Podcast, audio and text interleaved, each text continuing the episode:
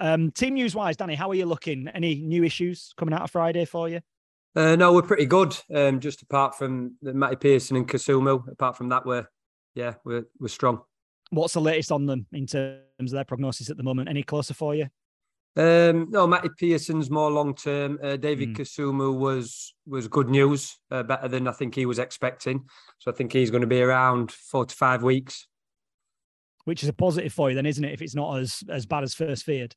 Yeah, I think so. I think um, initially, I think he's had a, an issue in that area before, but um, since since the scan and the results, it's uh, it's been quite positive. What's the reaction of the group been like then over the last couple of days, and when you've seen them this morning? Yeah, it's obviously difficult. It's not been the best of starts. We've had two losses. Um, the performances have been mixed in terms of the the 90 minutes. Some positives, um, some areas we need to address and improve on. But I've said before, like the lads are really good group of lads and really professional. So we reflect, move on quickly, and then prepare for the next game. Has it been easy for you to identify why you think you've you've been missing out where you you should be strong? Yeah, I think um, I think it, it's quite evident really when you've been around a group of players for a while and then you see the performance and the levels you feel they can get to. So it's been quite easy to reflect, identify, um, discuss with the players, um, and then try and improve on those areas you mentioned to us after the game the other night that at halftime there were some choice words. How important are moments like that, do you feel? You've been in dressing rooms all your life, you'll have experienced them before. How important are they? Yeah, I think first and foremost, you're in football because you're passionate about football. And what comes along with that is emotion. Um, very difficult to channel your emotion during the game at half time when you're trying to push the players even more. The, the, the only the main objective for me as a coach is to try and get the best out of the players. Um, and sometimes uh, words at halftime are quite quite emotional. Um, and I think it had a reaction. Uh, players reacted and performed much better in the second half. Is it important for them to be two way conversations? Was it a two way conversation? Did you get back from them as well? Yeah, I think so. I think um, if you provide that environment where the players feel as though they can give the opinion, um, I don't think it happens all the time. I think it it's a balance between being direct and then having discussions depending on that type of moment. But you need to know how the players are feeling, what what they're thinking as well in that game. Um, but sometimes it is to be more direct and say, like, look, this is what we need to do.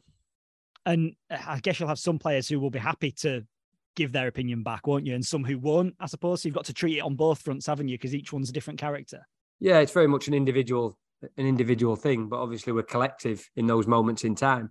So you always get players who voice their view um, a bit more often. But it's something it's something we really want to develop in terms of players having that responsibility and that ownership to our way of playing football, our model of playing football, and then buying into that because ultimately they're the ones playing the game. And the fact that that's been done a game and a half into the season, what do you make to that timing wise that you've had to do that at that stage? I think it's just I think it's fine whenever whenever it's done. I think as a, as a football person, you get that feeling. It's never planned really to go in. You're sort of trying to logically think about how the first half's gone. What do I need to say to the players? Do we go tactically? Do we go a bit more emotionally? Do we speak more about the fundamentals of what football is? So as you walk into the dressing room, you're constantly thinking, right, how can my voice and my choice of words have the biggest impact? So I don't think it's something that's planned. It's something that's judged on how you deliver in in what you're seeing in the game. And are you still learning that as well? Obviously, now as the head coach, as the main voice, are you still learning that balance? Yeah, of course. It's um, it's only my second game as a as a head coach, so I'm sort of in that process as well. Um, been around football a long time as an assistant coach um, and as a player, so I think I'm quite educated in terms of getting that feeling quickly. Different role. Sometimes as the assistant coach, you're the arms round sort of guy, aren't you? You're the buffer, but now you're the main man. It's different, isn't it? Um, yeah, I think so. I think it depends on how you see that, how you want your role to be. Um, but I think with me, Narcis, and um, and Paul Ardsley now and Paul Clements on the direct coaching team, I think we've got a good balance between personalities and the way we deliver things. I wanted to ask you about a couple of individuals in your squad, if that's okay. Connor Mahoney, firstly, what's the situation with him? He hasn't been involved at all for you yet. Yeah, Connor's um, Connor arrived at the club um, on the back of probably two seasons where he's not played much football. So the focus was to get Connor to a physical level where he could compete and be capable of showing his talents. So that's um, that's the reason why he's not been in the squad. Um, he's been integrated into the group really well. Um, he's been a part of the squads in terms of being the 19th man. So he's been in and around it. He, he understands the way we want to play. and his role and responsibility within that. So, what does he need to do more then to not just be the 19th man to actually be involved? Yeah, I think it would just to increase sort of his physical output, which is pretty much done. I think when players haven't played much over the season, um, I think that's the biggest biggest drop in their performance, the physical side of things. But he's played um, played minutes in B team games. Um, he's been having extra individual sessions, um, so his his levels are increasing now. And Ryan Schofield, I wanted to ask you about him as well. He's obviously been at the club many years. He's he's had a taste of first team football with the club as well, but seemingly has, has dropped down the pecking order a little bit. What do you see the future holding for him? Yeah, I think Ryan Lee's obviously the number one at the minute. Then we've got Ryan in and around that with Nick and Chappers as well. So it's just a case of like the goalkeepers working together and, and, and competing, trying hard to sort of unplace Lee. So that's what we're after, sort of competition between places to um, to try and compete for that number one spot he's been out on loan before, hasn't he? Do you see that being an option for him again, or is he certainly a part of your first team makeup that you want to keep him around? I think we'll see how the season progresses, um, and whether we have any incomings or outgoings further to the um, end of the transfer deadline. So Ryan's in the building, and we'll we'll work with the players to try and develop them. And on that, then, are you expecting? Are you hoping? Are you wanting more incomings before that window closes in a few weeks' time? Um, I think we're always looking to to strengthen the squad. Um, so that'll be something sort of. I'll work closely with uh, the recruitment team, and we'll see where we go with that. Yeah, because it's it's one of those that's quite fluid, I suppose. It takes one move elsewhere, doesn't it? Sometimes to make things move for you. Is that the way you sort of view it? You got to be patient with it. Um, yeah, I think we first and foremost we want to make sure we bring the right person and the right player into the club, which will um, which will strengthen us, and they can buy into what we're trying to do really, really quickly. So um, it's important we get that right.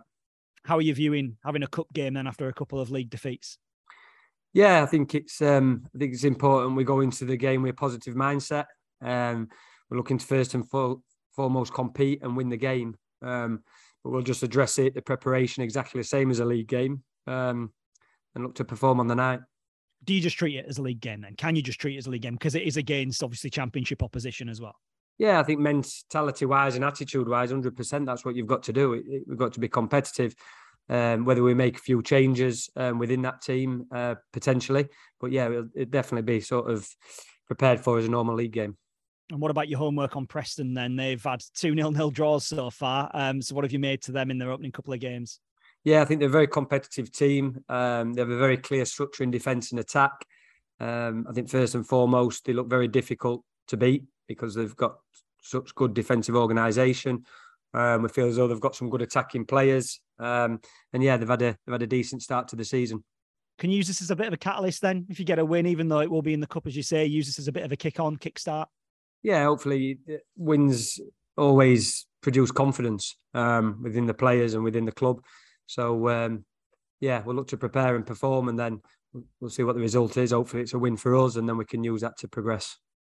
Cheers, Danny. We'll give you that wave tomorrow night. Thank you. Cheers, mate. Cheers.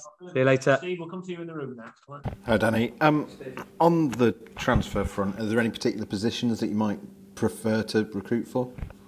Um, we've got a few areas sort of we're looking at, um, maybe in the attacking area, um, and obviously with Matty Pearson becoming injured um, in the defence. But like I said, it needs to be the right profile of player and the right person. Okay. Do, do you feel like with David Kasumu's injury record, you might need an extra midfielder just for cover there? Yeah, potentially. Um, it was a big blow losing David because I think he um, he made he was one of the players that made an impact um, against Burnley. So yeah, there's a number of areas we'll we'll be looking at. Okay, you, you talked about the players getting the fundamentals not quite right on Friday, particularly first half. Do you think it's a case of trying to find um, a system and a style that they feel comfortable working in to get those fundamentals going? Yeah, I think the players um, they understand sort of the system we played. I think the way the way we're playing and the principles are very similar in defence to last season. Um, so I think the players understand it. Um, it's trying to it's trying to continue developing our belief so the players can understand the roles really clearly, and then the fundamentals are obviously the key to um, key to performing. What sort of side can we expect to see? What sort of lineup tomorrow evening? Um, I think it'll be quite consistent. I think the squad's um, squad's fully fit. Um, potentially there will be some some changes. Um, players who have been on the periphery to get opportunities to start the game. So I think there'll be a few changes in there. Is it a chance for anyone that you do bring in to sort of put themselves in your thoughts for Saturday? Yeah, I think that's always the case. I think when players get opportunity and, and they take that opportunity, they always um, stake a claim then for a starting lineup. So yeah, that's I think that's always been the case in football. Do you think? I know the league, the cups are never, a, you know, as much priority as the league, but after the losing start, do you feel like this game takes on a bit of extra importance? Yeah, I think it's always the next game, whatever it is, whether it's league or cup. I think um, to try and build momentum, to try and get that first win is always important. So um, yeah, we'll, we'll take the next game as the most important. That's all for me. Thank you. Cheers, Steve. Excellent. We are on Ben McKenna. Good to see you.